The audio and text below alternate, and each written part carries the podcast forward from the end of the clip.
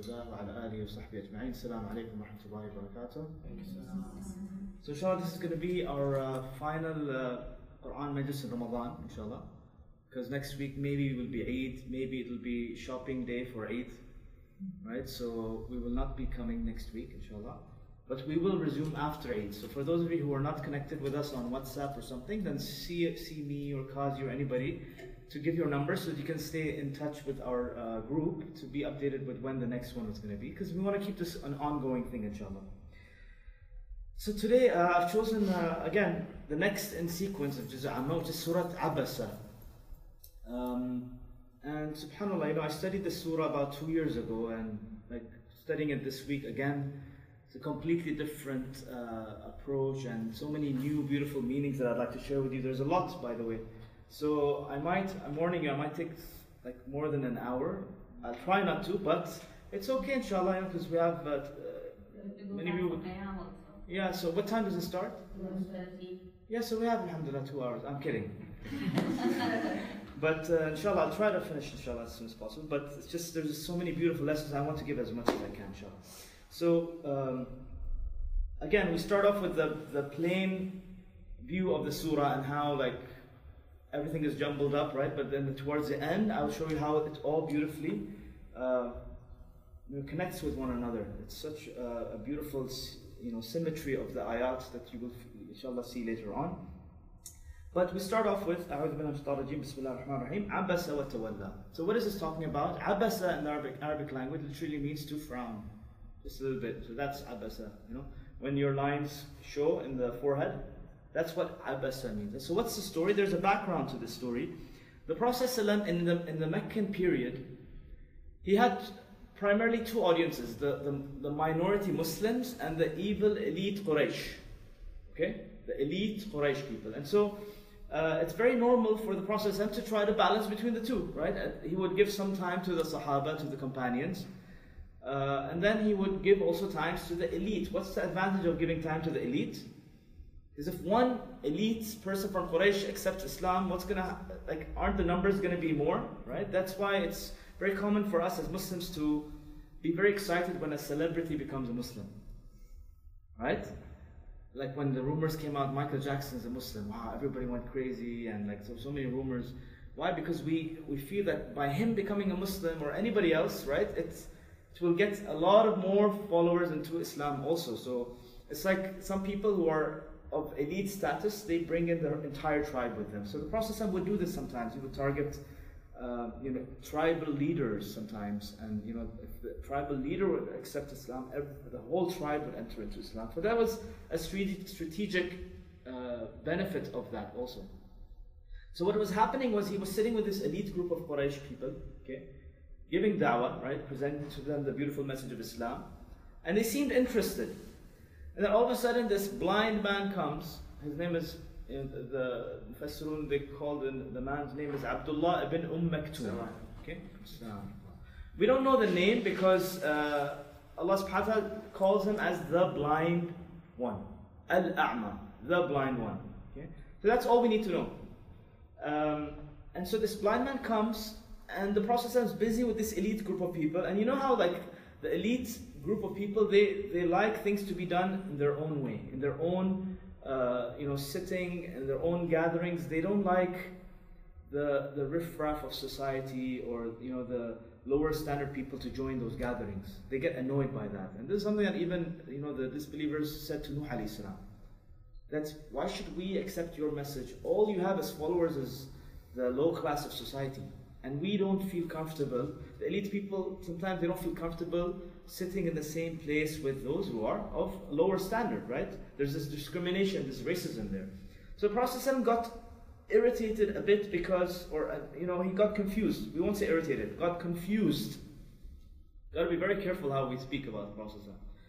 You know, because on the one hand, he has this great opportunity to speak to these leaders and they seem interested. And this man's coming in, he's blind, number one. Number two, he's just interrupting, which is again rude, right? You're not supposed to interrupt the gathering. But at the same time, Prophet ﷺ can't be rude with the blind man because he's a Muslim already. And he is also from the category of those who are in special needs. like people who are handicapped, people of special needs, and so he has to be extra careful to the, those feelings because, as you know, people of special needs they're extra sensitive also. So he has to balance between these two, and so the Prophet ﷺ, all he reacts as is just a small mini frown, and there's different words for facial gestures of annoyment in the Quran. So there's kalah, there's abas, and then there's basar. Guess what? Abas is the the least you know level of annoyment of the three. Right? Where it's just this confusion and there's just one line here basically. That's what Abbas says. So Allah says Abasa wa tawalla. He turned away. Turned away from who? From the blind man. Literally, that's what he did. And subhanAllah, you know, um, what the Mufassirun also says that these ayat came down at that instant. So as this event happened, as the Prophet ﷺ turned away, the ayat came down to him, revelation came down, and he and part of the Prophet ﷺ's uh, duty would be when the ayat come down, he would recite them. So you know the Prophet ﷺ is in such a, an odd situation because now you know he has to recite these words that are actually you know criticizing him by Allah subhanahu wa ta'ala, right? Because Allah and Allah out of his like sweetness and love and care and mercy doesn't talk to the Prophet directly. He says, Abasa, he frowned. Watawalla, he turned away. So you know how like sometimes um, if you want to really shout at someone and, and scold them and make them feel bad, you talk to them directly. Right? That in, in Arabic would be abasta, watawallaita. You frown and you turned away. Right? Which is very heavy and it's, it's like scolding, it's like shouting at someone. So Prophet in a very soft way is talking about him in the uh, you know third person, like he frowned and he to, to lighten up the, the load of criticism here. So that's the uh, the situation here. And by the way, did he hurt the feelings of the blind man? No, because he could. Because could the blind man see the abas? No, could he see the turning away? So technically, the Prophet pretty much did what was the most appropriate thing to do, right? Uh, and was the blind man wrong in the, in the first instance? He's wrong to interrupt, right? And by the way, he's even wrong for another reason because it's very known that people with special needs, let's say if someone cannot see, then Allah subhanahu wa ta'ala gives them stronger abilities in their other senses. So people who are not able to see their their sense of hearing are usually stronger, right? So Abdullah bin Umm Maktum for sure heard the discussion between the Prophet and the Quraysh, but yet he decided to interfere. So there's like two levels of mistakes done by this blind man. But whose side does Allah subhanahu wa ta'ala take? The blind man's side, which is really, really interesting, and which we're going to try to understand why this happened. Why did Allah subhanahu wa ta'ala take the side of this man? Uh, one, one main reason is that Allah subhanahu wa ta'ala says that, you know, this blind man has come, is coming to you. So the idea that, you know, the blind man represents the seeker of, of knowledge. Someone who's coming to you to seek knowledge, someone who's coming to you to be purified, someone who's coming to you to benefit. Whereas, what's the Prophet ﷺ doing with Quraysh? Are Quraysh coming to him to learn and study deen? What does he have to do? He has to reach out to them, right? And you know, this is something that I do also on a like, you know, in terms of my uh, passion for teaching this kind of stuff is uh, on one hand we have the Quran Majlis where you guys are coming to learn, right? All I'm doing is sending a message, reminder, whatever, and then you guys are doing the sa'i. You are making the effort to come here. But in other gatherings, I actually have to go to certain private gatherings to give these kind of talks. Because, you know, for them, maybe the, those are the elite of the society who would never come in this majlis. They would never come into the masjid. And so do we criticize them and ignore them? No, we also balance, right? Sometimes we reach out to them, we do something for those who are seekers of knowledge. So you have these two groups. And in this surah, what Allah does, and especially in this section, Allah is praising the seekers of knowledge. So between the lines, all of you should inshallah feel also, you know, this is for you. Allah is praising the seekers of knowledge more than the, uh, the elites who feel that they don't need to come here. And the word for that is istighna. It will come inshallah later on. So Abasa wa tawalla. He turned away and he frowned. And ja'ahu al-a'ma. When the blind man came to him. Okay?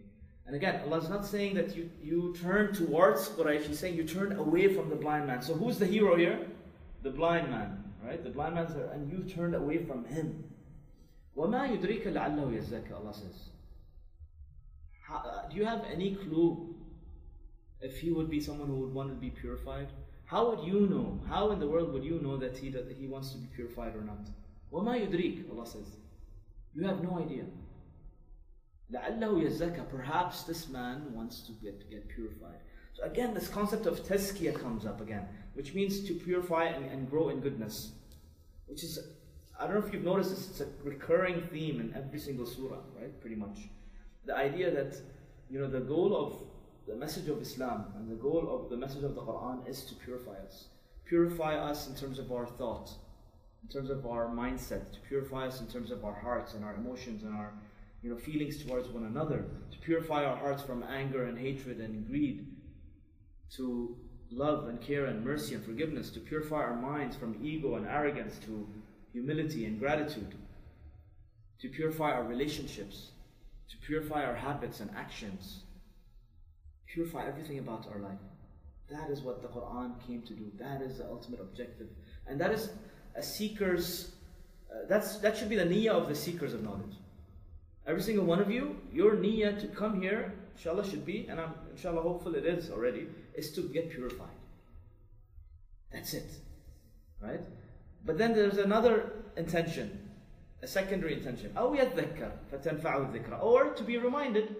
Maybe he doesn't want, he's not ready to be purified yet, he's not ready to make changes in life, but he just wants to be reminded, and maybe that reminder will benefit him. فَتَنْفَعُهُ الذِّكْرَى So this concept, concept of reminder is also very important to note here. Is that sometimes, number one, we're human beings, we all need reminders.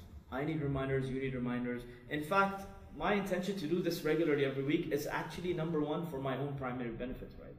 Because it, it's kind of like forcing me to study Quran on a weekly basis, and it's uh, kind of like benefiting me primarily. When I study this, I have to absorb all of this stuff, hours and hours of study, but then trying to teach this. This in itself, who's benefiting number one? Myself, right? It's a reminder for me because I've studied this surah also before. All of you maybe have read this surah and the translation of the surah, right? But you came here to be reminded, and that's the attitude of a seeker. It's unlike any other book, the Quran. And Allah calls it dhikr.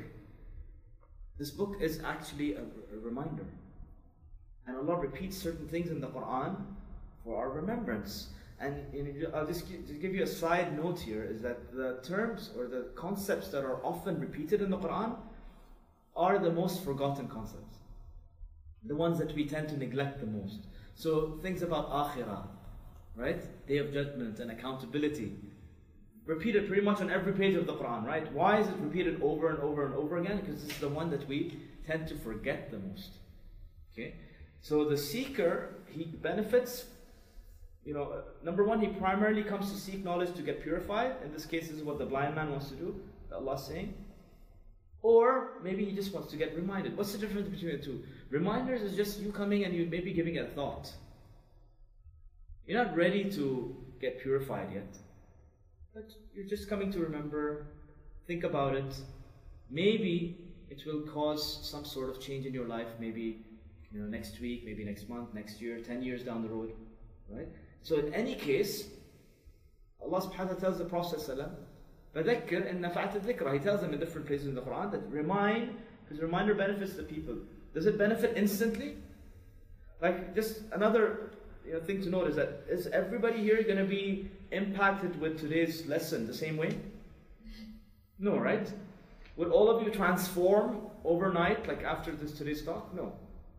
Do I have the capability to do anything? Is it in my hands? No. So basically, my job here is to remind myself and all of you here through Quran, right? فَذَكِّرْ بِالْقُرْآنِ Allah says in, the, in Surah Qaf, فَذَكِّرْ بِالْقُرْآنِ so beautiful. Remind with the Quran. Because the Quran is the ultimate reminder.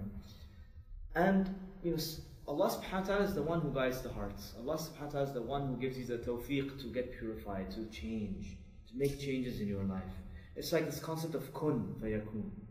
Right? One word, one sentence, one concept maybe in this depth. Allah says kun to it and it enters one of your hearts and it makes a change. Or maybe none of you get impacted today.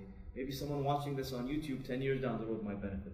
Allahu Alam. It's not up to me, it's not my, you know, even if one person comes and sits in the. And we've had this by the way in Quran Majlis uh, a few weeks ago. I don't know who was here, but there was like three people here.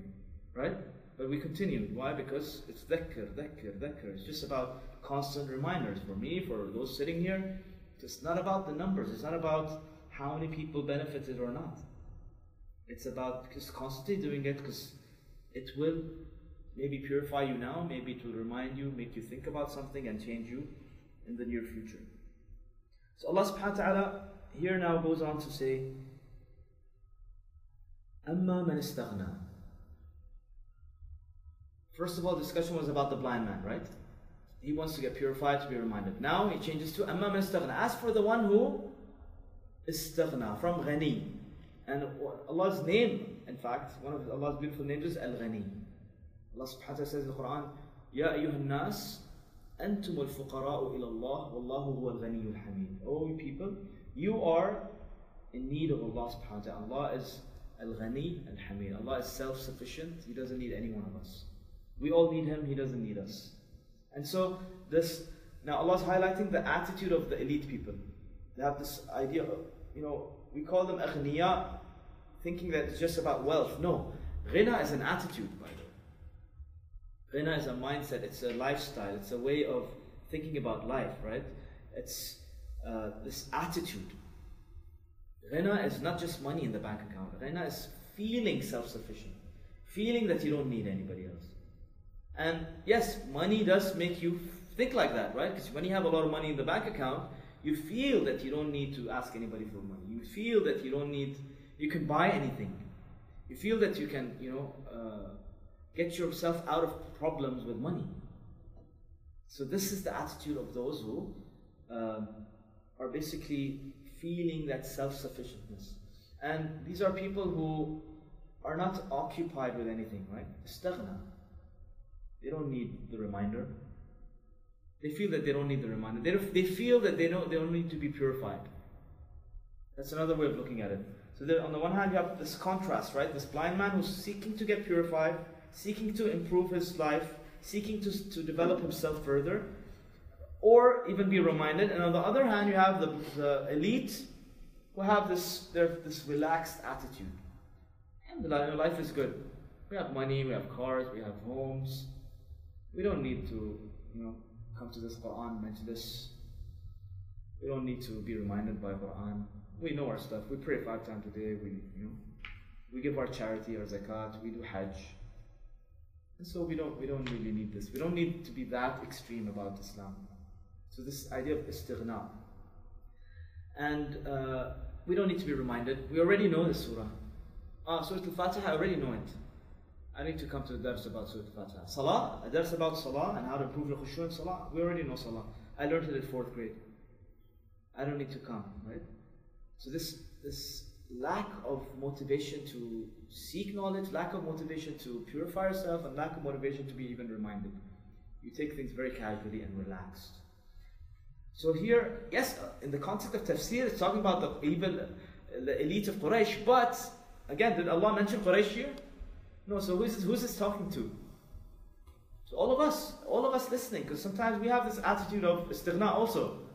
I don't need to go to that class. I don't need. I already know this surah. I already know this. You know, and uh, you know, people have other priorities in life.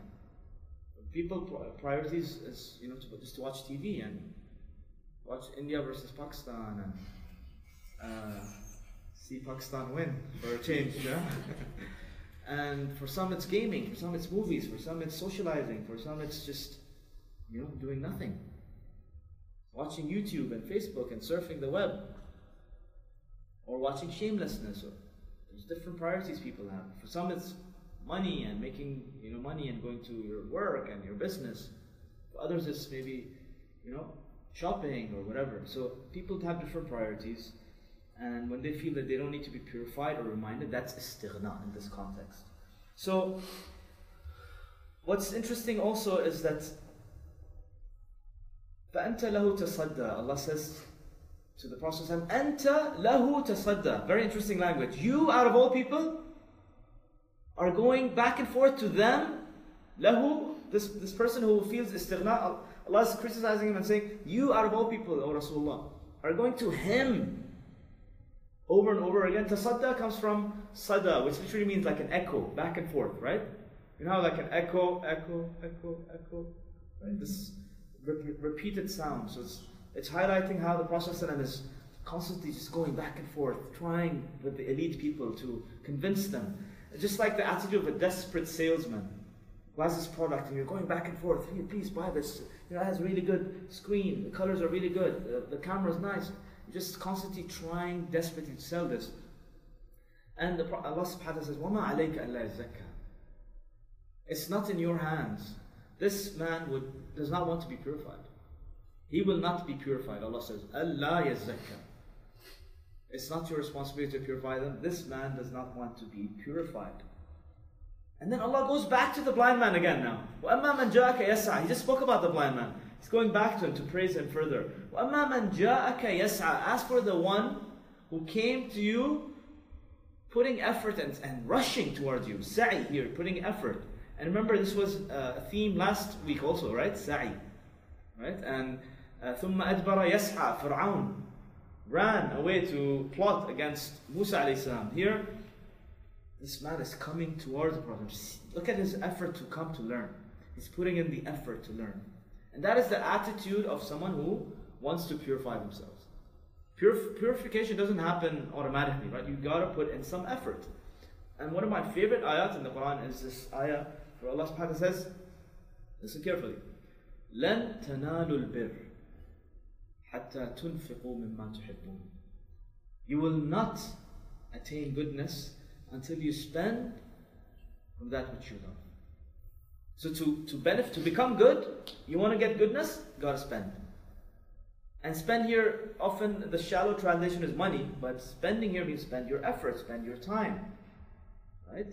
Invest in yourself to get purified. Goodness doesn't come to people naturally, right? You've gotta put you gotta show that attitude of wanting it. That's when it comes to you.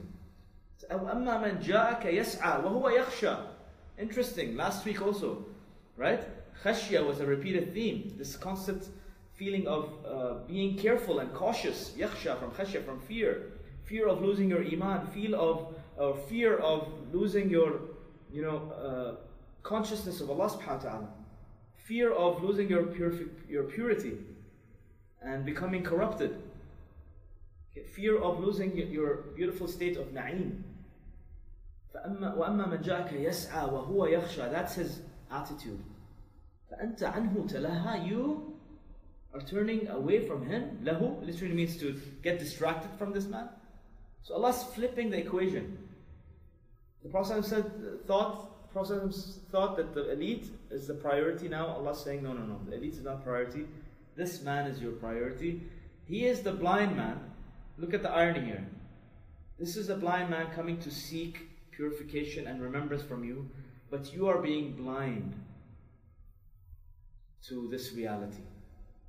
The Prophet has been told that you're being blind to the priority. You're being blind to the fact that this man actually is the one who's going to benefit from your remembrance.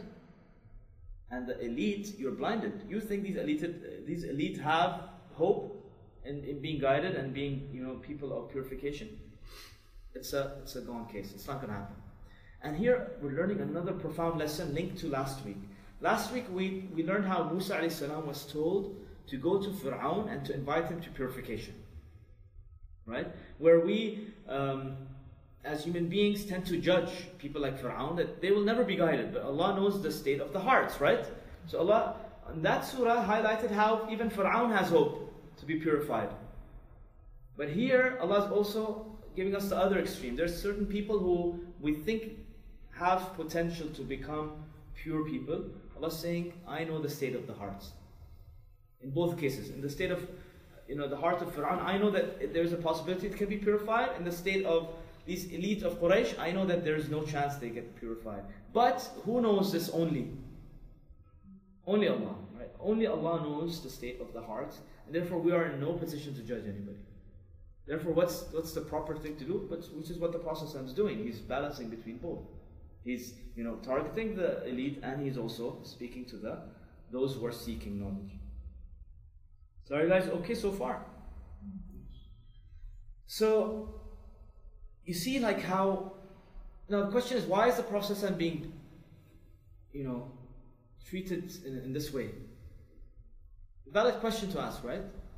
Why is the Prophet why is Allah not going easy on the Prophet? Because the standards of the Prophet are so high. And this issue of discrimination between different class societies is a, is a big, big, big deal in Islam, which Islam came to eliminate. And so if people around, like just imagine the sitting, right? The, the, the seating arrangement, people are sitting there listening and evil elites are there. If the Prophet in fact did do abas and turned away, and the conversation continued, in the back of the mind of Quraysh, what would they think about the Prophet would they have a, a good impression about him? That you know he just ignored someone with special needs? It would have an impact, right? People would start thinking that the Prophet is biased. And this is something that we do sometimes as Muslims, right? Like if uh, a, VIP uh, personality came to our dars, right? Or if we know, for example, let's say, I don't know, the Pakistani ambassador or something decides to come, or he calls us three days before this dars, I'm coming to, I heard about Quran, I'm coming this Sunday. So, how's the preparation going to be different? There's probably going to be some samosas and pakoras and jalebis there, right? And the air conditioning is going to be put on six hours in advance. There's going to be chai, pani, everything is going to be sorted out. Why? Because elite is coming, we need to take care of them extra. And of course, the you know the front seat will be reserved and they will be escorted in and out, right? This is human nature. But what did Islam come to do? To eliminate all of this, right? When you stand in salah, it doesn't matter if you are a king or a CEO or a chairman or a toilet cleaner, we all stand together in prayer. There's no difference between Bilal and Abu Sufyan. No difference whatsoever, right? And this is why Allah subhanahu wa ta'ala is making such a big deal out of this which unfortunately has creeped back into the Muslim world, right? We tend to constantly differentiate between different, like without naming the masjid, in one of the masjids in Bahrain, okay?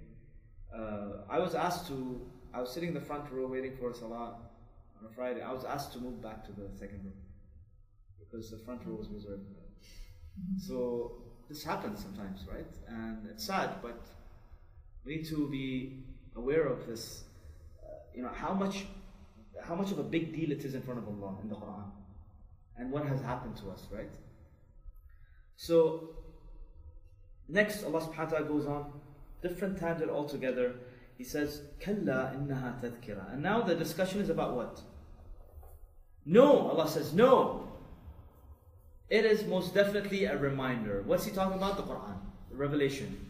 It is most definitely a reminder. Did reminder come up earlier? Yes? He wants to seek remembrance, right? Perhaps remembrance will benefit him. Again, dhikr, dhikr. فَمَنْ شَاءَ ذَكَرَهُ So this concept of remind, reminders is going to be repeated theme here. Whoever wants will remember it. Okay? So it's an open invitation from Allah subhanahu wa ta'ala to anybody who wants to be reminded. Muslim, non-Muslim, uh, and Allah's highlighting the importance of feeling that we need this reminder. And why did Allah say no? It's as if Allah is telling the Prophet, no, stop being like a desperate salesman. They need this Quran. These elite people who have this istighna, they are the ones who need this Quran. You don't need them to come into Islam. They're the ones who need to be who need purification. They're the ones who need to be benefited and reminder because they are going to be the ultimate beneficiaries of this. You see? So Allah's flipping the whole mindset here. He's, he's telling us that listen, this dhikr will benefit you. So the salesman doesn't need to be desperate about it. This product is perfect in and of itself. في صحف مكرمة. It came from صحف مكرمة. And here sahif is referring to the, you know, one view is the Lawh al-Mahfuz, this honorable, high status, these sahif, these uh, pages, Sahif as a page, right? And so it refers to, one view is that sahif are all the, the divine revelations. Suhuf Ibrahim wa Musa, Allah says. All the books that were sent to different prophets and messengers throughout different times, the Quran is part of that same family of sahif. Except that the Quran is the last and final revelation, the most complete form of it. The Injil, the Torah, the Zabur, all these previous scriptures, they were part of, part of the Suhuf Mukarrama that got, unfortunately, corrupted with time, right? But the Quran is the last and final message which has been preserved to the end of time.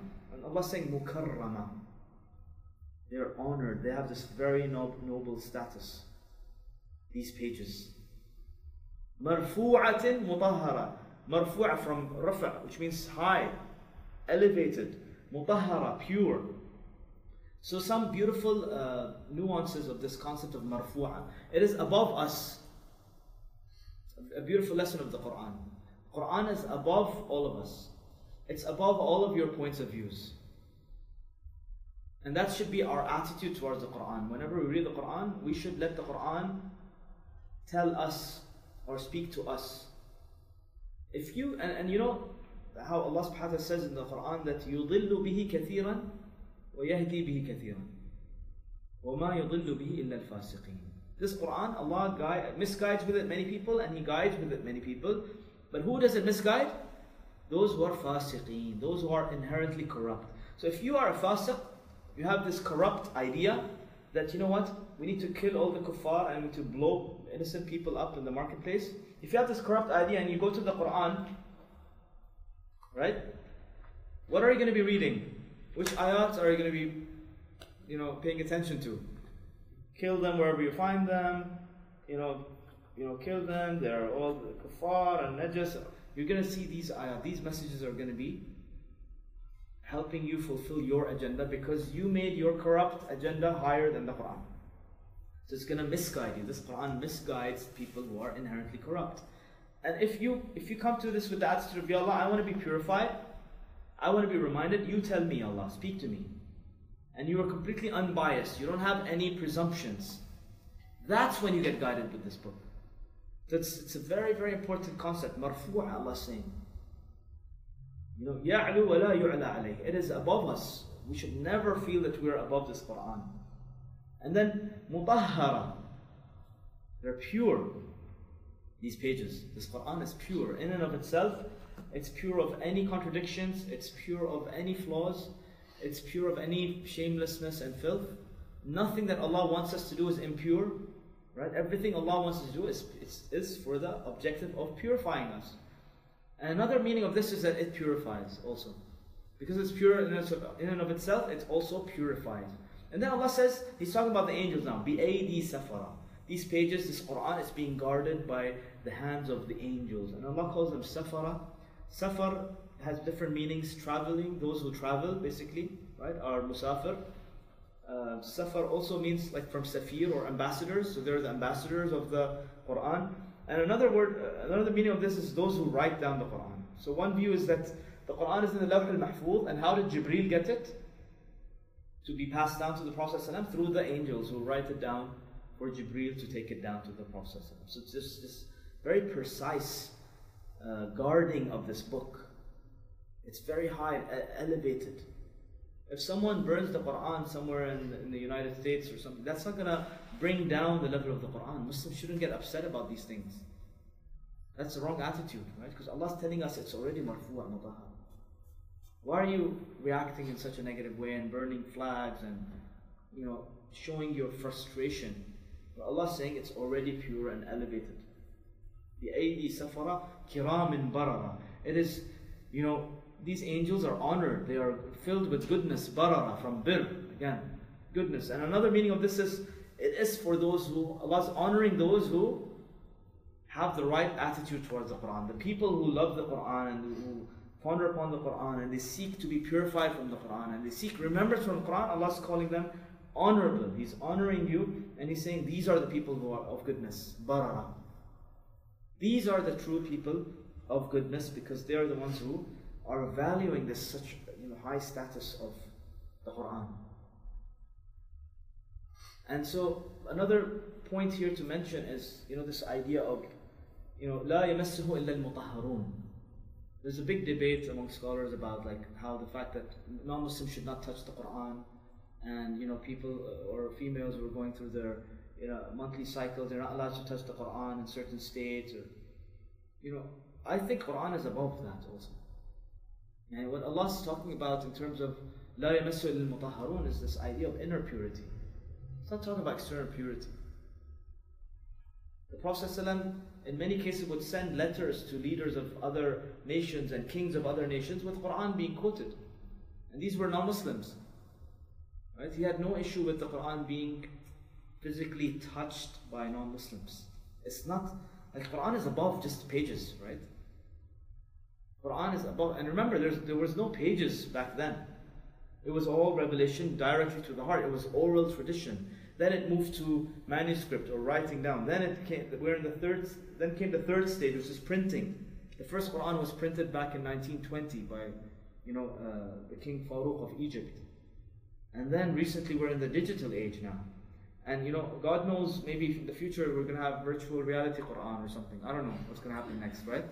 But uh, and then another phase of that was audio Quran after print, right? Uh, the entire Quran in audio, you can listen to it in the radio. That's also Quran, right? But sometimes we think this is the only Quran. The Quran in the radio, that's Quran, but it's not really this Quran, right? But think about it from the perspective of the Prophet and the Sahaba. For them, Quran was in, in their hearts. It was this purification of the hearts and purification of the mind. So you know, by saying, oh, you can't touch this if you're najis or if you're not tahira or if you're a non-Muslim, that's shallow thinking. The Quran is above all of this. And it's it's there to purify all of us at, at all times. You can't say, no, a couple of days a month, you should not get purification and reminders. Right? Quran is above all of this. And that, those are my views. You can feel free to disagree. Um, so this, this section is setting what our attitude should be with the Quran how high of a value and a status this should be in our lives. What the priority of the Quran should be in our lives. And if you look at how the reality is, eh, do most people value the Quran this way? Sadly, not, right? I mean, yes, we do value the Quran when it's uh, shadi time and the bride is now walking from the stage out to the door and the Quran comes on top of her head. You know, in some traditions, right? Some weird Pakistani traditions, they do this. The Quran is placed on the top of the head of the bride, and uh, to protect her from, like, I don't know, lightning striking or something. I don't know. or, or sometimes, like, we have these mini Qurans that you can barely read, and you put it in the dashboard because you know you, your brake is not really that great. That's like your insurance to protect you. Or we read it when people die. And we have the khatmas. But the Quran came to, you know, give us life, and it came for living people, not for dead people.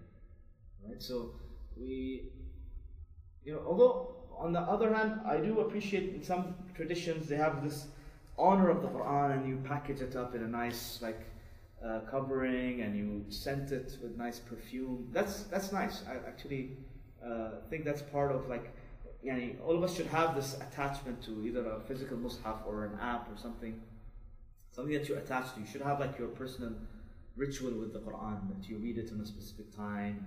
That's that's healthy, I think. But if we don't have that respect, we don't have that relationship with the Quran, then that's what Allah's saying here. Allah wants us to have that high regard for this this book itself. And then Allah goes on and says, قُتِلَ الْإِنسَانُ مَا أَكْفَرَهُ it's really strong words. May this insan be killed, Allah says. How ungrateful is he? Now, what is Allah highlighting here? Being ungrateful of what? Now, one context could be ungrateful of the Quran, because just previously Allah was talking about what? How amazing the Quran is, how high of a status and nobility and, and purity it is. How ungrateful is this insan? And Allah didn't say, قُتِلَ الْكُفَّارِ that may the kuffar be destroyed or may the Quraysh be destroyed. Who, who is he saying should be killed? Insan. And insan comes from nisyan, from forgetfulness also. Nasiya, right? So Allah is highlighting here the one who has forgotten the value of this book. The one who has made this book of a low priority. A book that you just read in Ramadan for khatma purposes, or a book that you just read from Friday to Friday. And a book that you just read you know, for the sake of uh, getting ajr for the letters. But it's not just for, you're not reading it for guidance. You're not reading it to get purification. You're not reading it to get reminders. It's pretty serious words here, right? How ungrateful is this insan? May he be killed. قتل الإنسان ما أكفره how ungrateful is he? And kufr here is the opposite of shukr, by the way, in the Arabic language in the Quran. Kufr and shukr. Shukr is to be grateful, kufr is to be ungrateful. Yeah, yeah, yeah sure. The word is kutila, which means the person who is doing that action is not specified. So when you translate it as he is killed, the insan is killed who is with means not physically killed, but when his ruh is killed or his, you know. Yes. Beautiful, yeah. Another way of looking at it, absolutely. Like he's destroyed, basically. The insan who is not seeking purification and reminders of the Quran, he, he's dead. He's a gone case. Right? He's his ruh is dead. Because remember, last week we said, right, that you know, we part of our need, and we'll talk about this later, but part of our need is food and drink and relations with the opposite gender. These are bodily requirements. And then we need spiritual requirements. Like our, our ruh needs spiritual food. So if you're not giving it spiritual food through Quran, and Quran of course is the ultimate dhikr, ultimate reminder, right? And Salah is the ultimate reminder because you're reading Quran in Salah, right? If you're not doing that, then ya qutila, you're destroyed. Yeah, jazakallah khair for that point also. So you see the beauty of the Quran is that like there's different ways of reading things and different beautiful messages that come out of it. And you know, you know, just adding onto this uh, from the previous marfu'atin mutahhara, like when Allah says Quran is so high of a status, you know, what has happened to us, and again, this might sound controversial, but it's okay, yani, yani, Ramadan's coming to an end, so inshallah, we can be honest about these things. But even in Islamic education, you know, one of the things that, one of my observations is this idea of not giving Quran a high regard. You know, when you think about Islamic, Islamic education, what comes to mind? Okay, memorize a few surahs, study hadith, study fiqh, study aqidah, study seerah, study history, study usul, right? This is what comes to your mind. But what happens is the Quran becomes just another subject. I have a major, major, major problem with this, and first-hand experience being a student of Sharia for four years. You know, I, you know, see how the priority of the Quran has become just like any other. Like, it's not what the Quran makes a priority. I believe the proper way of studying Islam and, and like if you want to become a student of knowledge of Islam is Quran hand in hand with Seerah should be the foundation. And then from that, all the other sciences would, should be understood. You should understand Hadith from the context of Quran. You should understand fiqh from the concept of Quran and Seerah. You should understand history from the concept of Quran and Seerah. So Quran and Seerah should be your lens. And by the way, Seerah, when I say Quran, Seerah, this is Seerah in the Quran. Because the, the best way to study Seerah is from the Quran. Because Quran is also, Allah mentions many incidents of the life of the Prophet within the Quran's context. And so if you make the Quran your lens, all the other sciences will become lit up for you. But if Quran becomes just another subject and you, you know, focus on hadith and fiqh, that's where the hearts get corrupted. And no wonder the Muslim Ummah today have so many divisions and so many sects and so many different schools of thoughts and this sheikh says that this sheikh is wrong and this sheikh says this sheikh is kafir and this sheikh is a you know bid'ah and innovation and you have all these different groups and different like hatred. You see this or no? Why has that happened? Because Quran hasn't been made a foundation to purify us. We've forgotten the, the prior, priority of being purified and reminded. And so, you know, another like beautiful advice that one of my teachers gave me is that, you know, just like how Quran should be your lens for life, you see life through the Quran, you won't go astray because that gives you light to see, basira, like we talked about. Similarly, Fatiha is the lens of the Quran also.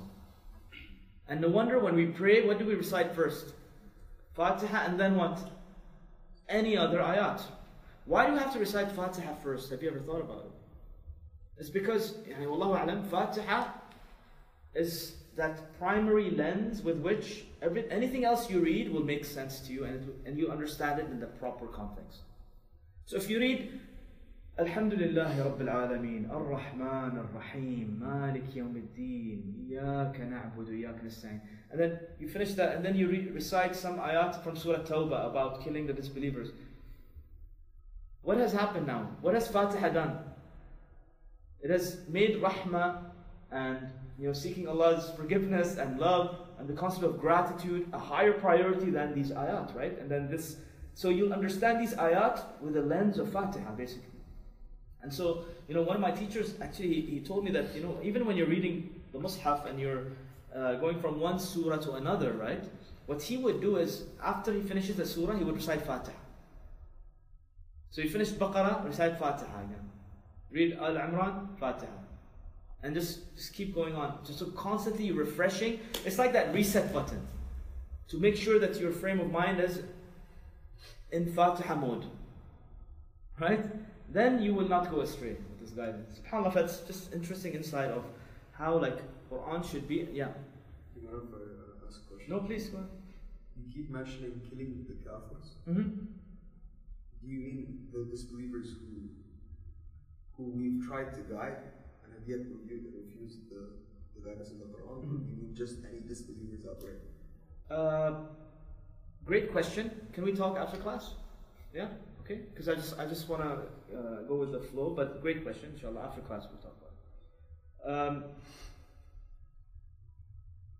so قتل الإنسان ما أكفره. May this human being be destroyed, or may or he's already destroyed. من أي شيء خلقه. Now Allah's putting this insan in his place.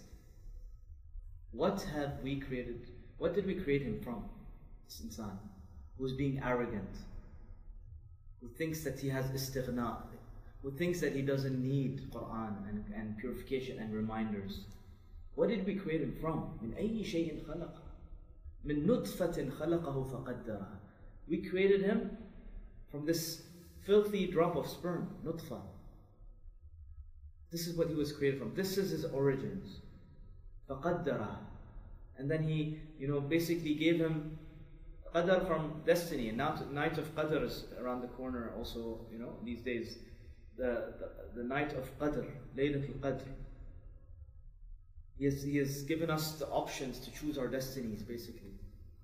ثم السبيل يسره ثم السبيل that Allah shown us both paths. In Surah Al-Insan, Allah says, you know, إِنَّا هَدَيْنَاهُ السَّبِيلِ We have guided him to the sabil. إِمَّا شَاكِرًا وَإِمَّا كَفُورًا Either he's going to be grateful or he's going to be ungrateful. Right? So that's the sabil. He's given us both options. Many people have misunderstanding about qadr. This- You know, they're confused about this concept. How can Allah judge me on the day of judgment if qadr is already written? So, you know, qadr, the way to understand this is there's a qadr for khair and a qadr for shar. There's a qadr for, you know, winning in this world and in the next. There's a qadr for not winning in this world and, and losing in this world and in the next. There's a qadr for health and a qadr for sickness. There's a qadr for poverty, a qadr for wealth. We choose which qadr we want. If you eat pizza and samosas and jalebis and pakoras and you know, you know, burgers and fries every day, what's your qadr gonna be? Sickness, disease, blood pressure, and you know, diabetes. Because Allah has defined those aqdar. Inna Allah says, Inna kulla shay'in khalaqnahu biqadar. We have created everything with its qadar. So sickness has its qadar. If you follow that qadar, you will get the sickness. But if you're, you know, exercising well, you're eating pure food, you're obeying Allah's command, you know, obeying Allah's command of eating pure food. In the Quran, Allah says, كلوا من طيبات ما رزقناكم ولا تطغوا فيه. When, when is the last time you heard a khutbah about the command of Allah to us believers to eat pure and good food? and to not be excessive in it. وَلَا تَطْغَوْا فِيهِ What's going to happen if you do طغيان in it? If you do excessive eating or if you eat corruptly? فَيَحَلُّ عَلَيْكُمْ غَضَبِي Allah says, My anger will befall on you. you know? Ayah in the Quran, direct command to us on how to eat. And so, if you if you follow Allah's guidance for eating, you will get the qadr of health, right? And you know, subhanAllah, even when it comes to sickness, فإذا مرضت فهو يشفين. When I get sick, He heals me. So who has Allah put the this getting sick responsibility on us or Him? Does Allah make us sick? No, I made myself sick. فَإِذَا مَرِضْتُ فَهُوَ يَشْفِينِ When I make the wrong decisions and I make the wrong choices, I get sick. He's the one who heals me. So Allah gave us the aqdar, He showed us the sabil. But then what's interesting is uh, Allah's here is also talking about like the nutfa, the sperm. Think about the scene of the sperm and the, this whole process of the reproduction, right? ثم السبيل يسره some Mufassirin said that this is literally the baby coming out of the mother's uterus. That's sabil. He made it easy for him to come out from the sabil. But then now it's just like the scene is that you've just come out in this world, right? This is a new life for you. What does Allah say next? ثم أماته فأخبره. There's like this fast forward to your death. You were just born, you just came out of your mother's womb, and you've died already. That's how short life is. ثم أماته فأخبره. Then Allah gave him death, and Allah is the one who placed him in the qabr. Highlighting the short life here. And also highlighting the powerlessness of the human being. Right? This Allah's putting us in our place. You are the sperm, this is drop of sperm. I made you come out and I made you die. I, I made you go into your qabr. You have istighna. You think that you don't need me. You have this arrogance. You have this attitude of ego. Who do you think you are? And subhanAllah, you know, like when the nutfa turns into this small baby that comes out of the mother's womb, right? It's as if the baby or you as a human, human being came out of a belly. And then when you're buried, you're going into another belly. The belly of the earth, literally. And that's why in some traditions they call earth like Mother Earth. It's as if that, you know, that the human being is going back into the belly and then you come out of the belly again. From that small uh, nutfa again. Because as you know in the tradition that uh, everything of our body will be decayed except for the last part, the most last part of the spinal cord. And from that, that seed, we will be we will be coming back to life on the day of judgment in resurrection. We'll be coming back to life. And so, you know, Allah's drawing this contrast between, you know, the human being's creation and the day of judgment. And then Allah says, ثُمَّ إِذَا شَاءَ أَنْشَرَهُ This is from uh, this disbursement Allah wants, He will make sure that this, this person comes out on the day of judgment in resurrection and sharah. They will be spread out into different crowds. Kalla lamma yaqdi ma amara. No, no, no, no, no. He didn't do what we expected him to do. What we commanded him to do, he didn't do it. He didn't fulfill his obligations, this, this insan. So again, I keep mentioning this insan in the Quran is always spoken about in a negative way. So we should aim to be like, not insan, you know? Aim to be higher. Insan is like the lowest level of a human being. We're very close to being an animal. Aim to be like Bani Adam. Right? And there's different theories out there about like, you know, when Allah talks about Bani Adam, He talks about this idea of being of a higher higher status of human being, not the lowest level of insan, who is the forgetful insan. Okay, so What's being highlighted in this passage? Powerlessness of the human being and the fact that we need to be humble. We need to have this humility that we have no control whatsoever of our birth and our death. Okay? So it's again pointing back to that istighna, right? That feelingness of not needing anything. So Allah says, interestingly, He shifts the topic to food now. Then let the human being, let the same insan again, فَلْيَنظُرِ الْإِنسَانُ إِلَى طَعَامِهِ Let this insan look at his food. أَنَّا صَبَبْنَا الْمَاءَ صَبَّةً He's showing you like a, a trailer of how this food came on your plate. Try to remember when the skies basically showered down rain and it came down on earth. أَنَّا صَبَبْنَا الْمَاءَ صَبًّا This water came down in, in multi, like big uh, you know, volumes of, of rain. صَبَبْنَا الْمَاءَ صَبًّا Like literally like waterfalls coming down. ثُمَّ شَقَقْنَا الْأَرْضَ شَقًّا After the rain comes down, what happens to the earth? Rips open. And then what comes out of it? فَأَنْبَتْنَا فِيهَا حَبًّا the seed is uh, planted in this uh, in this earth, and it starts coming out, starts sprouting out, and then what comes out of it next? وَعِنَبًا وَقَضْبًا Grapes and vegetation. وَزَيْتُونًا وَنَخْلًا And olives and, and palm trees. وَحَدَائِقَ غُلْبًا And gardens that are filled with greenery. وَفَاكِهَةً وَأَبًّا and, and fruits and seeds. فَاكِهَةً وَأَبًّا مَتَاعًا لَكُمْ وَلِأَنْعَامِكُمْ all temporary enjoyment for you and your cattle, your an'am. This is a, really like a beautiful section here, which I want to spend some time on. Okay. Number one, think about this idea of how Allah subhanahu wa ta'ala started off with rain coming down, okay, and, and seed, a seed coming out, right? Hab, one hab came out, and then what does Allah do? Pairs come follow, right? Zaytuna wa nakhla. Okay? Fakihatan wa abba. These are pairs coming out from one anan. What was the previous section about? One, one sperm drop bringing life, right? In the form of male and female and children, and then there's this life and there's the next life, the pair of this life and the next life. Same thing being highlighted. But another subtlety here is that inab and qadb Inab is representative of all exotic kind of fruits. Anab is a luxury fruit. Back in the Arab days, it was a very, very luxurious fruit. Uh, uh, fruit. And qadb is vegetation, which is necessity. Zaytun, same thing. It's something that is uh, highly like regarded as something of high value. When you buy olive oil, it's not cheap. That's why most people cook with what kind of oil? Corn oil and sunflower oil, right? Which is very unhealthy. Olive oil is much, much more healthy, but it's more expensive whereas date palm or palm trees was very normal. So what's what's being highlighted here is two types of rizq that Allah gives us.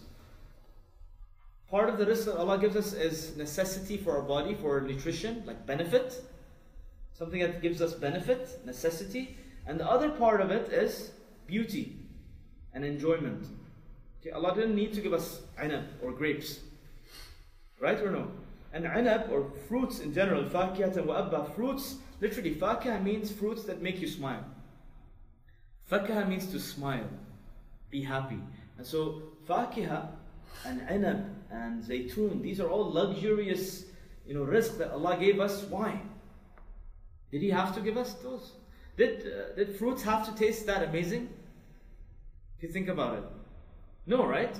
I mean, but Allah subhanahu wa ta'ala, out of His love, care, and mercy for us, gave us this, this amazing food that not only does it benefit us, but it also tastes really good. Not only does it benefit us, but it looks good. I mean, look at the color, different colors of fruits also, and vegetation. Look at olive oil and how pure it is and how beautiful it looks. Right? So Allah's here is yani, highlighting the fact that we need to be grateful not just for the benefit we get from this, this food, this plate, but just ponder upon the the way Allah gives it to you, the presentation. Think of fruits like like a banana. You open up a banana, it's like a gift wrapping, right? Divine gift, gift wrapping. This banana that gives you so much nutrients and so much benefit, Allah has also wrapped it for you. And that's a sign of Allah's love because it's human nature to gift wrap things when we want to present it to those who we love. And the more you love someone, the more you take care of the gift wrapping. You're going to be careful about how it's wrapped. You're going to put some sense on it, right? You're going to present it in a nice way. So Allah subhanahu wa ta'ala, you know, dates come out of the palm trees, bananas come out of the sprouts of the banana trees, and every, every fruit out there, every vegetable comes out and presents itself to us as a gift, in the form of a gift. And you know, fruit peels also smell pretty good. And you know, unlike gift wrapping, which you when you when you unwrap a gift, the paper is basically waste, right? That you have to recycle. Whereas a banana peel or a mango peel, you eat the banana, you throw the, the peel in the ground, does it benefit earth or not? So even the gift wrapper itself benefits the earth. It's not harmful for the earth. So again, it's, it's making us realize how appreciative we should be of Allah's sustenance and, and the fact that Allah made the fruits or food in general taste good number one, it's beneficial for you, it tastes good, it looks good, it smells good, and it's packaged in an amazing way also. All of this, why? To make us be grateful for that. So that again, this journey of the, that seed, that hab, results in what hadaiqa ghulba, this gardens and gardens of beautiful uh, you know, greenery that's there for us to enjoy.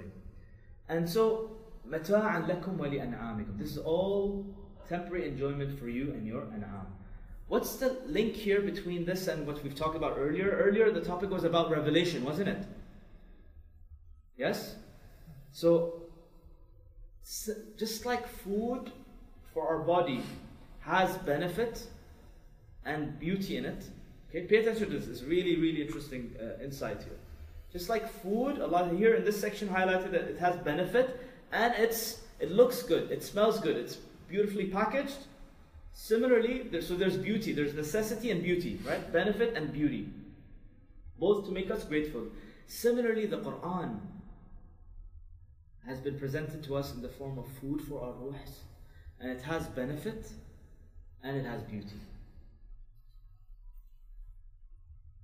And the beauty comes in the form of, you know, the, the way Allah speaks in the Quran, the way the arguments are structured in the Quran, the language that Allah uses, the way that it rhymes. Like, look at the rhyming here. إِنَّا صَبَبْنَا الْمَاءَ صَبًّا ثم شققنا الأرض شقا فأنبتنا فيها حبا وعنبا وقضبا وزيتونا ونخلا وحدائق غلبا وفاكهة وأبا right?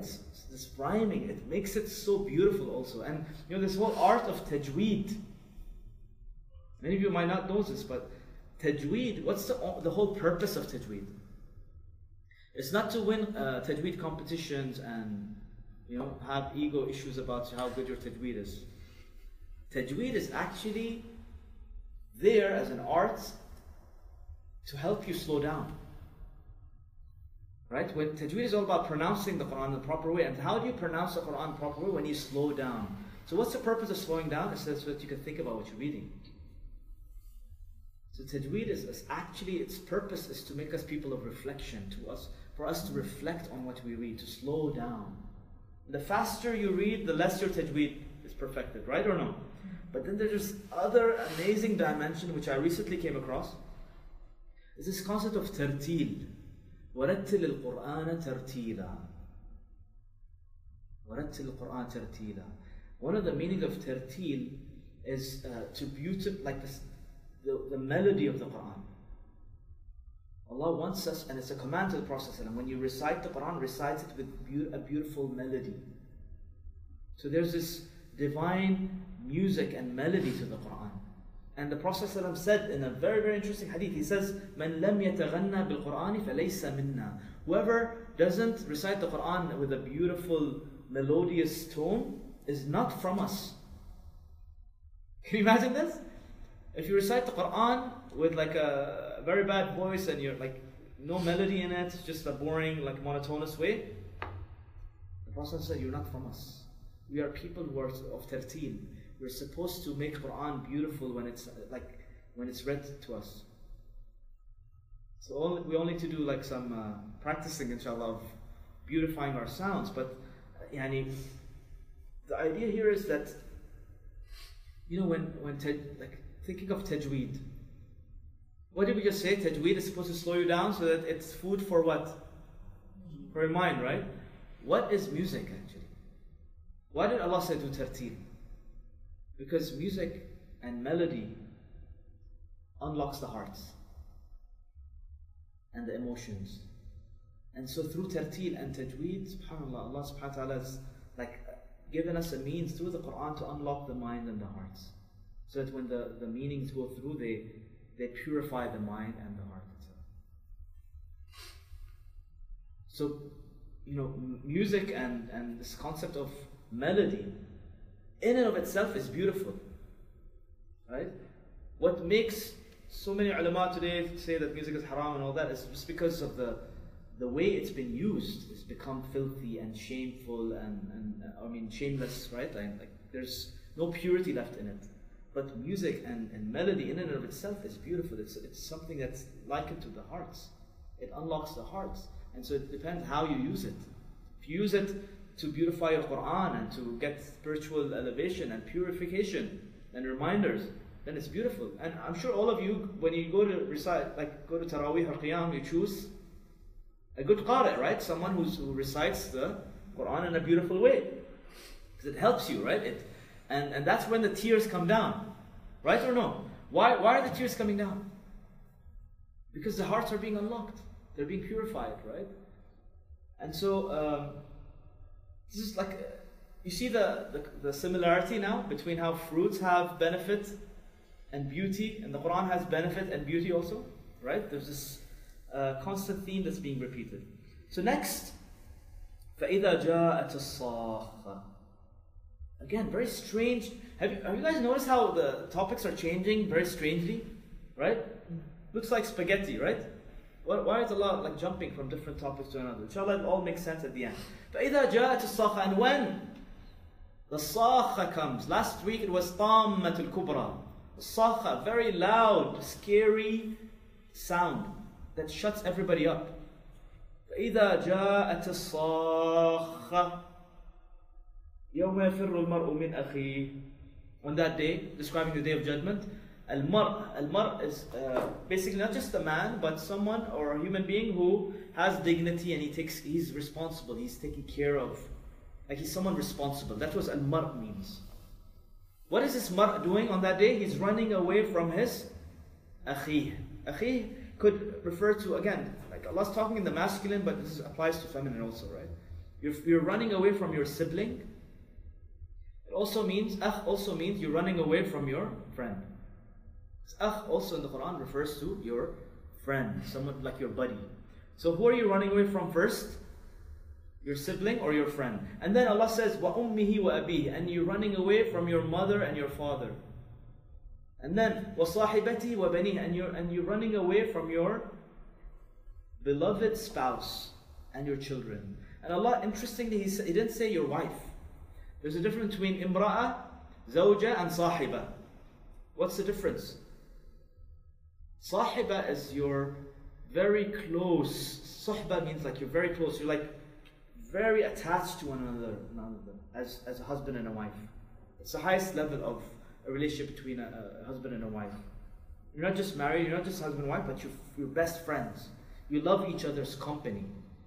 That's why Ashabul Kahf are buddies who were always together, right? وَصَاحِبَتِهِ وَبَنِيهِ And Allah says, لِكُلِّ امْرِئٍ مِّنْهُمْ يَوْمَئِذٍ شَأْنُ يُغْنِيهِ On that day, every single one of these people will have a sha'n that will give them this sha'nun yughni, this big responsibility, this big task at hand. Yughni. لكل امرئ منهم يومئذ شأن يغنيه. Every single one of this, these people will be concerned about themselves. They will be busy, they will be occupied. And so, some reflection on why Allah started off with the sibling slash friend, then moved on to parents, then moved on to the wife and kids. Number one, it goes from less attached to most attached. In terms of worldly sense, these are all, by the way, circles of our life, right? You have the circle of your, your siblings, you have the circle of your friends, you have the circle of your parents, and you have the circle of your wife and kids, or spouse and kids, right or no? And basically, the least attached you are to is who? Especially after you get married, your, your brothers and sisters and your friends, right? Friends in general. That's why you enjoy hanging out with them because there's no attachment, there's no sense of responsibility. It's relaxed. But when it comes to parents, children, wife, there's responsibility. So you, you have to make it a point to visit them and to, you know, fulfill their obligations. And it becomes kind of like a, a stressful task also to balance between the different circles, right? You spend too much time with your wife and kids, what will the mom think? That you're, uh, what will the dad think? Ah, he forgot us now after all these years. You spend too much time with the parents, the wife and kids will say, oh, you never spent time with us. Your mommy's uh, baby still. Right? You spend too much time with friends, the wife will complain. You never spend time with the kids. You know? You spend too much time with uh, family, like wife and kids, friends complain. You never come out with us, man. Come on, let's go, let's play, let's do something. Hang out with us. Have a social life, have a life, yeah. So there's this constant struggle of, of uh, meeting the needs of all these different circles, but the least you are attached to, especially after marriage, is like you know your siblings and your friends. And then what happens after marriage also? Your wife and your kids become the number one priority, right? Parents, you know, naturally become like second level, although that shouldn't be the case, but that's the way it happens. Allah knows us inside out, right? For those of you who are married, you guys know what I'm talking about, right? Parents become of a second level of attachment because your primary responsibility is your children and your kids. And by the way, out of all of these, siblings, friends, mother, father, wife, and kids, who are you most attached to? Kids. Kids, right? In reality, you're most attached to kids, and that's the last on the list. So Allah started off with the least, like friends, and finished off with the most attached. And He's saying all these attachments will be gone.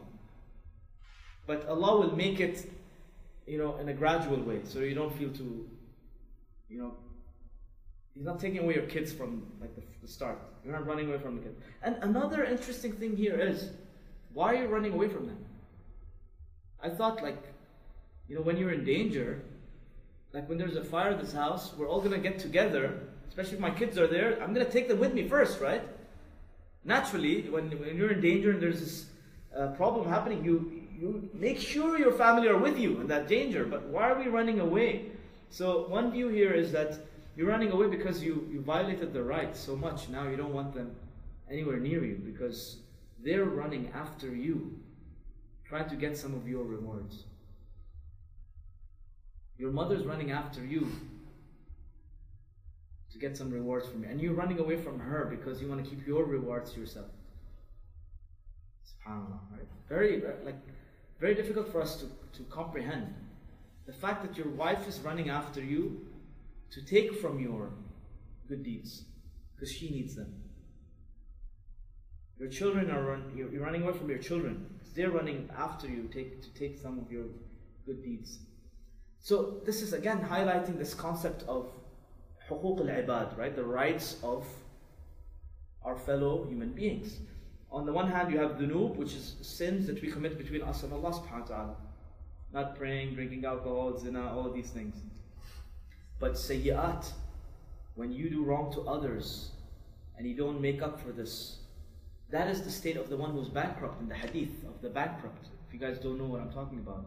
The hadith of, of the one who is bankrupt is the one who on the day of judgment, the Prophet asked the Sahaba, who is the bankrupt? They said the one who has money and a business and it collapses. The Prophet said, no, the, the bankrupt is the one who has a lot of namaz and rose, he has a lot of salah and fasting and he's gone to Hajj and he does, does all these good deeds. But he curses so and so. He does wrong to so and so. He does injustice to so and so. He cheats to so and so. All these sayyat, right? These dhulm to others. He's not taking care of his huquq of al-ibad. So what happens to his mountain of good deeds? These people who are wronged will take from his good deeds. So the mountain will keep getting less and less and less and less and less until there's still more. The people he did wrong to are still asking for more, but there's no more good deeds. So what did they, what did they start doing? They start giving their sayyat their bad deeds to him, and so he's going in the negative now. Until, and the Prophet said, until he's thrown in the hellfire. Very scary hadith, right? But it puts things into perspective that حقوق al-ibad is a big deal. The way you treat your siblings is a big deal. The way you treat your friends, the way you treat your parents, your mother, your father, your you know, wife and your spouse and your kids, it's a big deal. And so, you know, if you don't want to be running away from them, you take care of the rights today so that, you know, you're not running away from them on that day. But who will be running away from them? It's the people who have done dhulm to them. Okay? So لكل امرئ منهم يومئذ شأن يغني. And this is like a beautiful uh, close to this section is that remember earlier the the one who didn't seem to need revelation, he didn't need to be purified, he didn't need to be reminded. What did Allah call him? Amma man istaghna, the one who doesn't need anything, the one who's not occupied with anything, right? He's free of need. He doesn't he's not busy with anything. He's relaxed. What is Allah doing here now in this section? He's saying every single one of them is to be busy with something. There's no istighna on this day. You see the same word, yughni. There it was, amma man istaghna.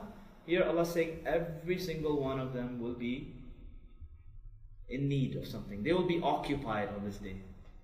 They will be busy. Their money won't benefit them, their power won't benefit them, their status in society won't benefit them.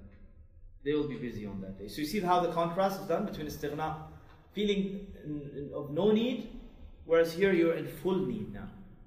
Right? You're in full need of, of ajr and you're occupied all of a sudden.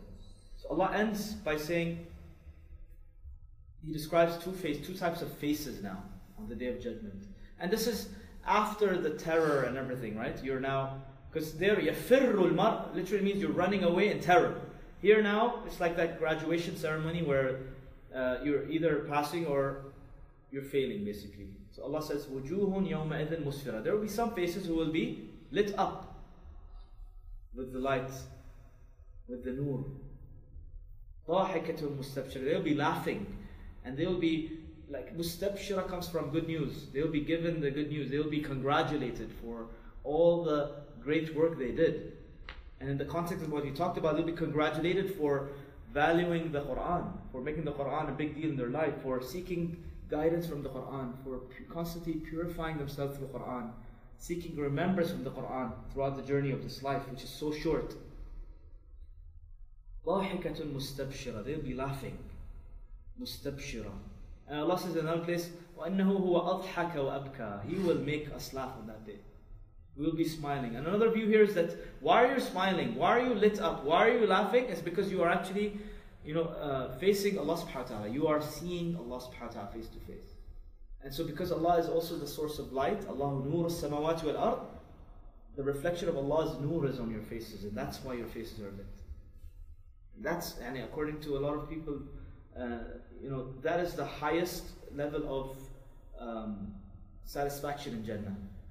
Right? If you like like strawberry ice cream and you like Nutella chocolate, that's those are all like temptations that you want in Jannah, right? But the highest temptation or the thing that will give you the most pleasure in Jannah will be what?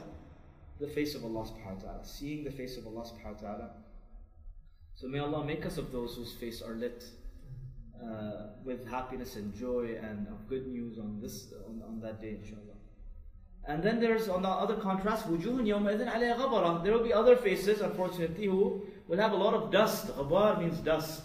We know dust very well in Bahrain, right? Yes, we see it coming every now and then. So ghabar, dust, covered with like this black, tarhaquha qatra. layers and layers of thick smog and, and smoke. And their faces are black. Why, why are they black? They're already filled with grief. They already know they're guilty of what they did. Who are these people? Who are these people who did istighna? Who are these people Allah is talking about here? Two crimes they've committed. Okay? Kafara, again, being ungrateful. Okay, disbelief and ungrateful, primarily towards the Quran in the context of this, this surah. And fajr is a consequence of being a kafir of the Quran. When you become ungrateful of the Quran, then will you get purified? Yes or no? You won't get purified. If you don't seek reminders from the Quran, will you get benefit from its reminders? No. So what will the result be? What will the consequence be of being ungrateful, being of the kafara, you will become of the fajara. Those who are the fajara, those who explode in their sins. Fujur from fajr, literally when the daylight explodes in the beginning, like you know, beginning of daylight, daybreak. It's called daybreak, literally, like an explosion Fujur, you explode into your sins without thinking. You have no khashya. You have no brake system. Your brake has failed. You don't know how to say no. You don't know. You don't know how to stop and think. You just constantly just in, in fujur. Why? Because you don't have any goodness left in you. Because your heart is not purified, your mind is not purified. أُولَٰئِكَ هُمُ الْكَفَرَةُ الْفَجَرَ So this is the uh, conclusion conclusion of the surah, which is my favorite part. So if you've been sleeping, now it's time to wake up, inshallah. Okay? Favorite part, inshallah. So this surah is broken down into six sections. The first one being, of course, the story of uh, Abasa wa Tawalla, like the, the, the blind man and the istighna. So there's like two different attitudes to Quran and the Prophet, right? One attitude is of yas'a, right? You're seeking, you're putting the effort to go and learn. And the other attitude was what? Istighna, relaxed, you don't need it. Self-sufficiency. And then, of course, Allah subhanahu wa ta'ala tells us in section 2 what? The noble status of the Quran. What should your attitude be like? What the correct attitude should be like, which is in line with the blind man, correct or no? So this, and then section 5 and 6 are also in line with this. In section 1, we saw the blind man running towards the truth, right? Running to get purification. What's happening in section 5? You're running, but this time you're running away from those people, right? You're running away from your eventual destiny. You're running away from the reality, from the truth. And then, just like there was two groups or two different attitudes at the beginning, there's two different consequences. People who will have the attitude of the blind man, will their faces will be lit. And people who have the attitude of istighna, of self-sufficiency, I don't need to learn, I don't need to be purified, I don't need remembrance, I don't need Quran, I don't need Islam. Those are the kafar al-fajr and they, those will be the ones who will be filled with darkness on that day. So you see the connection between the two? Pretty profound, yeah? So one is running to the truth, one is running away. And you know, istighna, we said, amma man istaghna here, the one who doesn't, was not preoccupied with anything, doesn't need anything. What happened to him here? لِكُلِّ امْرِئٍ مِّنْهُمْ what? شَأْنٌ يُغْنِيهِ Now he's, now he's occupied. Now he, he needs Allah's mercy. Before he didn't have any needs, now he's in super need. He, in fact, he's in so much need, he's running after his siblings and his spouse and his friends and his, all his family. Why? Because he's in need now. He has become faqir now. He was he thought he was ghani, but now the reality uh, basically kicks in on the day of judgment. And what's also interesting is this concept of bi'aydi safara. Remember the angels? They were they were people uh, or angels of uh, purity, right? They were they were writing down the scriptures. There's marfu'a, mutahara, and Allah says here literally the same word. Wujuhun yawma idin musfira, safara musfira. The same word repeated here because because you are people of revelation. Your your face on that day will be filled with this light also, this nur. Because you, it's from the same source of the angels who are also filled with nur. Because angels are also uh, made from nur. And also here, amma man istaghna, there's this mystery, right? Who is this man who is self-sufficient? Who is Allah talking about? Allah answers and solves that mystery at the end.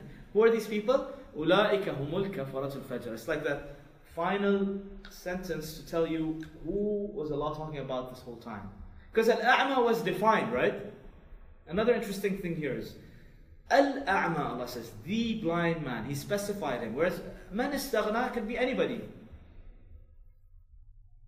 He didn't say Amma alladhi istaghna. Right? That would mean the one who specifically did istighna. Allah says, man istaghna, anybody. So this actually raises our, should raise our alertness that maybe it could be me. I'm not, I'm not free from, you know, this crime of being a mustaghni.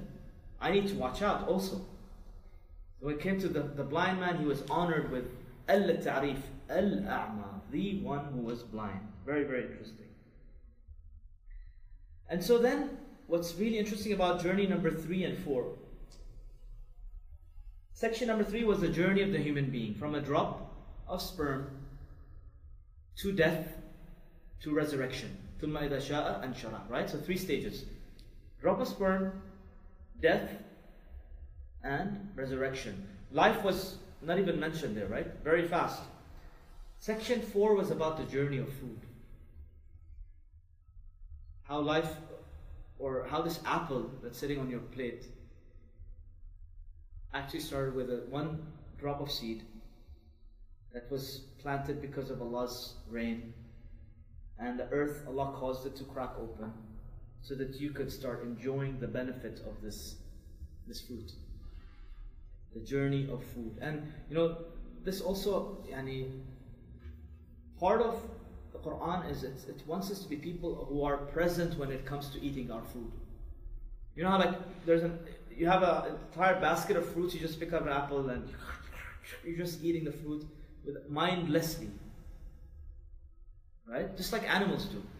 But what does Allah wants us to do? He, he Allah told us, فَلْيَنظُرِ الْإِنسَانُ إِلَى طَعْمِهِ It's a call to the human being to do what? To look at this fruit. What does it mean? You just keep looking at it? Well, uh, what is Allah saying between the lines? Think about where this apple came from. Reflect on where this apple came from. Think about the farmer who picked up this apple. In fact, before that, think about the farmer who planted the seed and took care of the soil and make sure every day he went to his field to make sure that this seed is getting enough oxygen, enough soil, and enough uh, sunshine, enough water.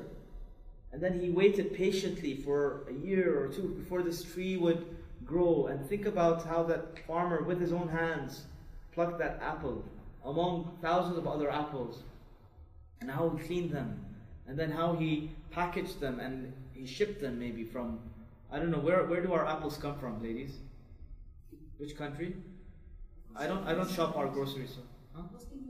New Zealand. So this farmer, New Zealand, right? He picked up the apple, he put it in some basket, some container. It got shipped all the way from New Zealand, all the way to Bahrain, and then you know some distributor picked it up from the port.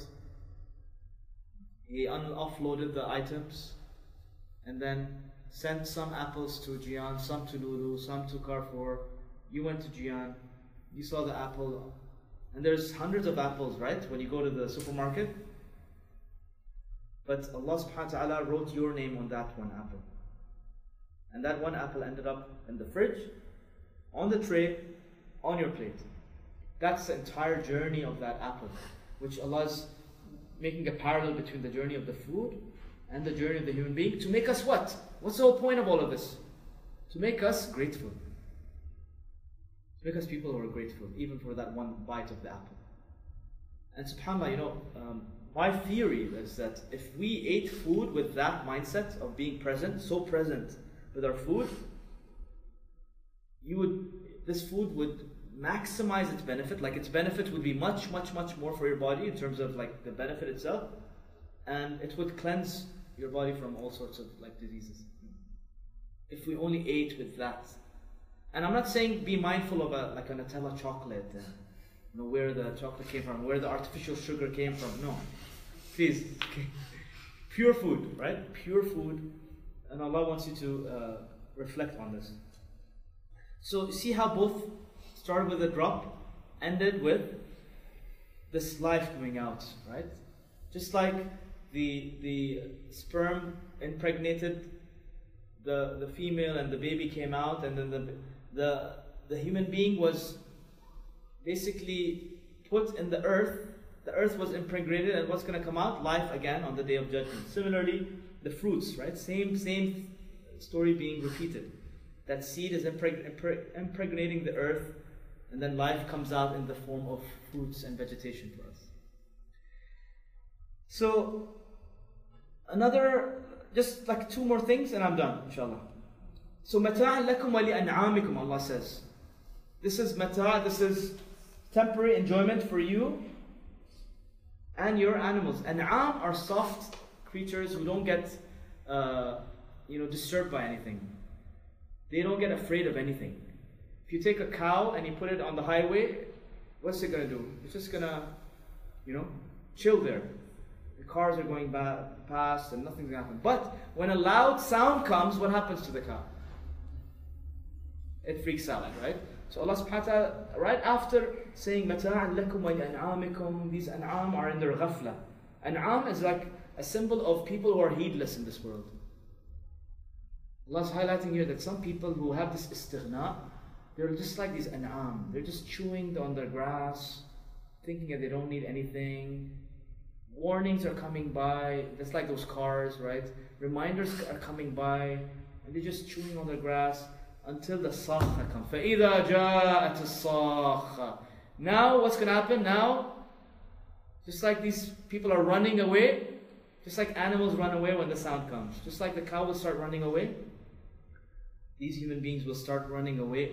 And Allah here is like basically highlighting that some human beings in this world who are doing istighna, who have this feelingness of not needing anything, they're actually acting like animals. They're heedless and forgetful just like animals. And if they don't wake up, they're going to wake up on that day when it's going to be too late. Do you see how that par- parallel is there?